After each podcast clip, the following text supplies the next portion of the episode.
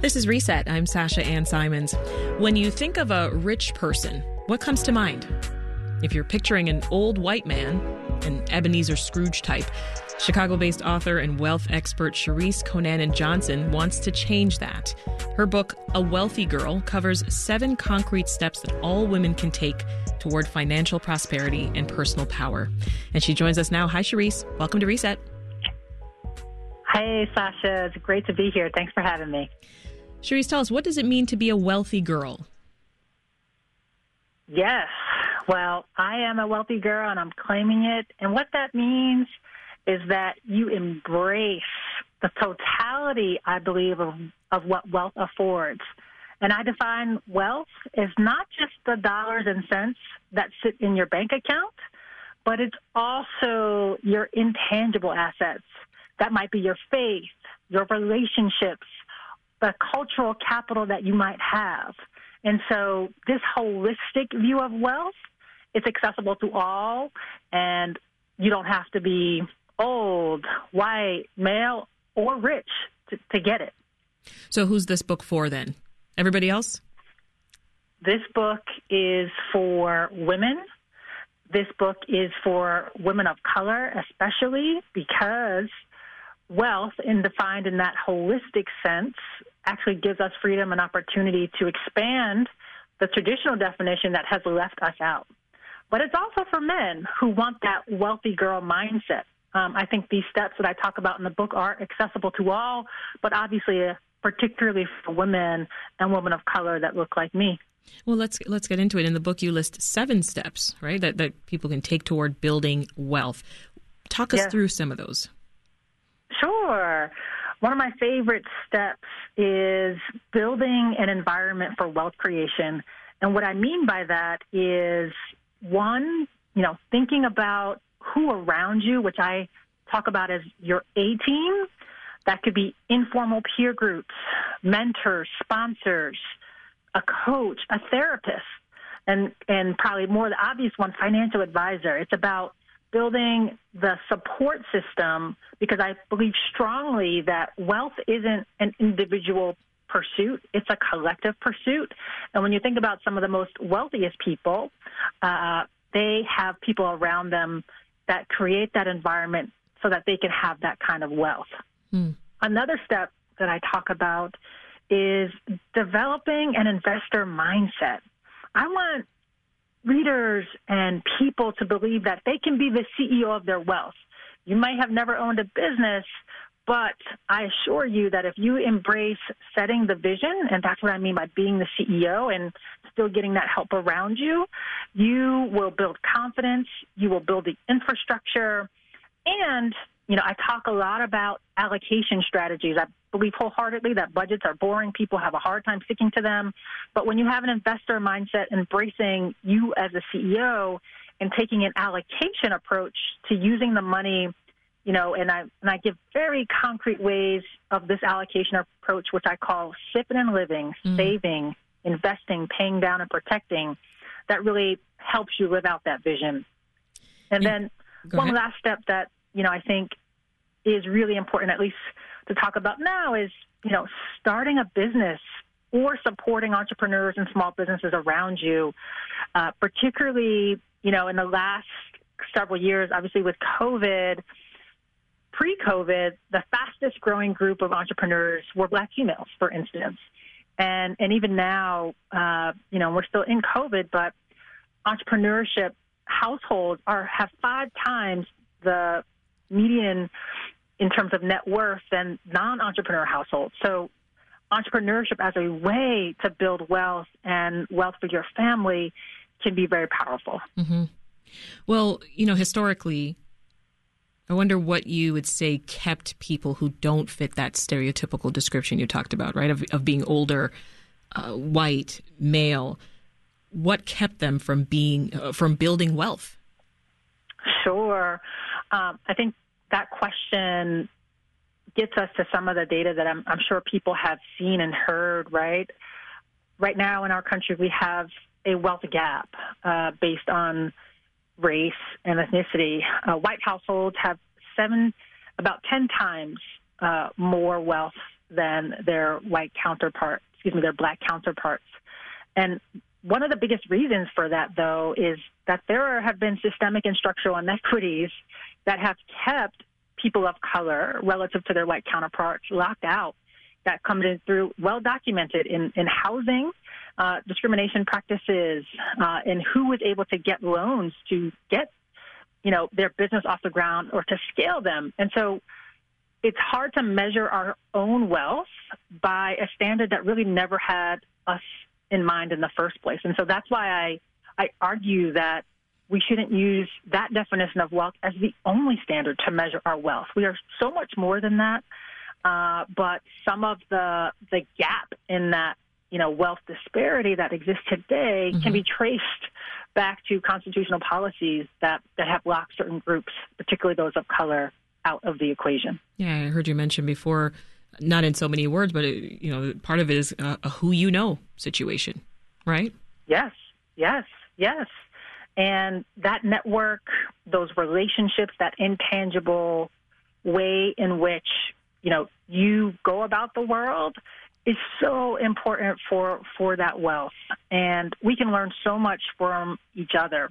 You know, one of the things I talk about as well is, is leveraging the, the power of, of what I call being a girl. I mean, a lot of times girls, and this is this isn't a stereotype. This is some of the data that has supported, you know, utilize their power of connection and community to advance goals. And I believe that we can, you know, set up structures like wealth circles, which I talk about a lot in the book, which is, you know, eight to ten people that can share their wealth goals and leverage all of their individual talents to actually pursue each other's wealth goals. And that that's really important. You've said, quote, in your book, there's nothing as powerful as a girl with a, a mind for money coupled with a purpose that lives way beyond the money. Talk about that. Absolutely. That really gets to the title of my book.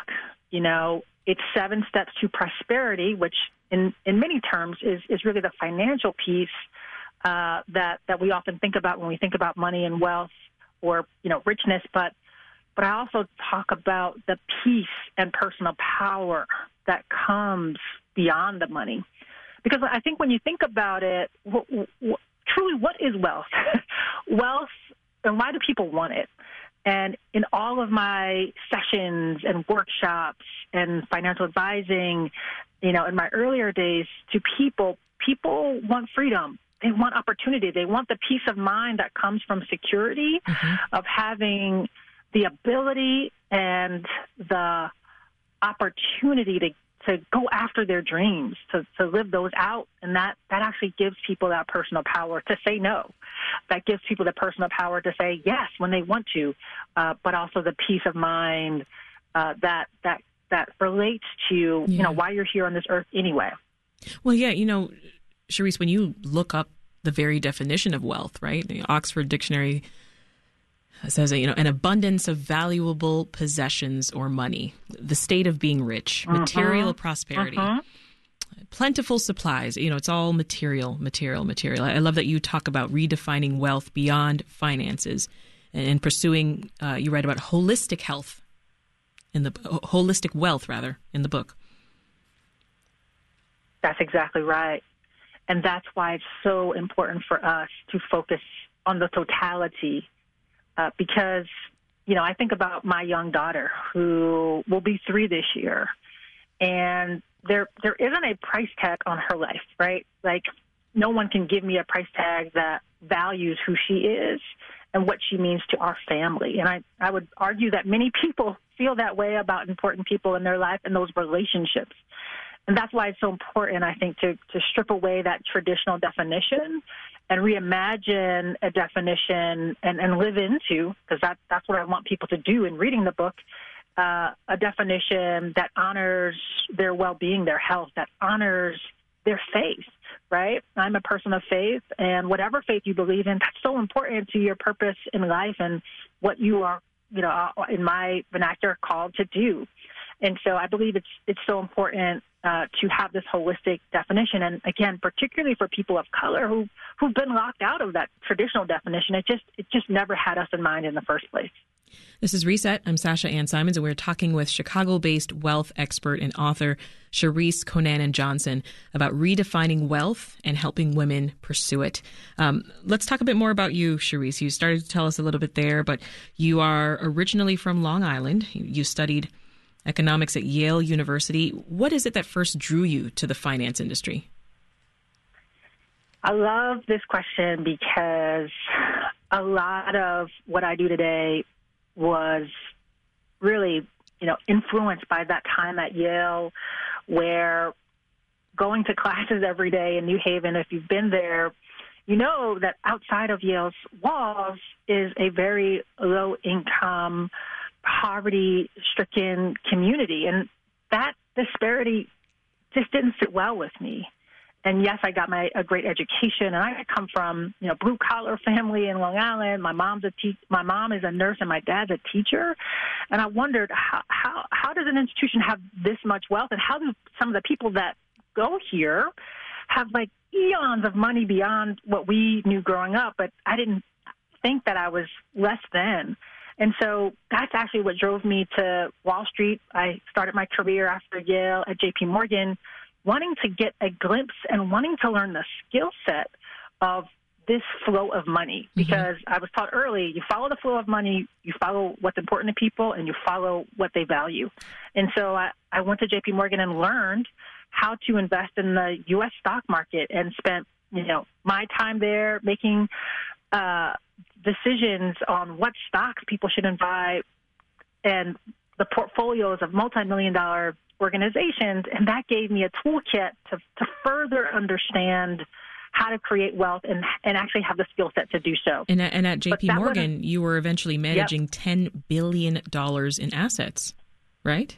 Yes. What was yes, that like? Yes, I was part of the portfolio team, and 10 billion was the the number of assets, and there were seven of us on that team. And so my carve out of that portfolio was just under two billion, but that was obviously a lot of responsibility for a 27, 28 year old and who was a vice president by the, you know, five years. And so to much is given, much is expected. And eventually that environment, I didn't see myself in that environment because it was very homogeneous and I didn't really feel like I fit and I, I wanted to do more, mm-hmm. right? Not just do it for the clients, but back in the communities that look like me back for young people who didn't have this access. And that, that took me out of Wall Street. Yeah. And that's when I moved to Chicago. You then decided to go back to school. You studied entrepreneurship at the University of Chicago. Why? Because when I was in Wall Street, I realized investing in public companies that wasn't the only way to grow, you know, dollars and cents there are other ways, and usually that happens with private companies. You know, not as many come public, but you can still generate a lot of wealth from private companies, and that starts with a few people, typically, or one person with an idea and a desire to build something from nothing. And that's why I decided to study entrepreneurship yeah. uh, for also the freedom and opportunity and and lack of restraint around developing solutions. Mm-hmm. And for me, the solution that I wanted to develop was around personal finances. I wanted to take all of what I had learned at JP Morgan and make a financial technology platform that actually provided access and opportunity to, to young people coming out of college or perhaps they didn't go to college but wanted to save and invest. Yeah. So that is what drew me to entrepreneurship in general, uh, well, recognizing that that was another lever. Well, in the seconds we have left here, Cherise, I wonder if you'd give advice to any Chicagoans listening right now who, who might want to start their own business. What do you say? If you want to start your own business, I want to say define why you want to do that for yourself. It's super important to understand why you're going down that path. I'm making a claim that it can be a very liberating path, but also one that can generate the kind of wealth that you want financially, but also uh, in a non financial sense from that independence and freedom. And so, if you're going to do that, make sure you surround yourself with the right resources of mentors who can help you in that journey. Mm-hmm. Uh, and get access to the capital that you need and the planning that you need to be successful. That's Cherise Conanan Johnson, Chicago based wealth expert, entrepreneur, and author.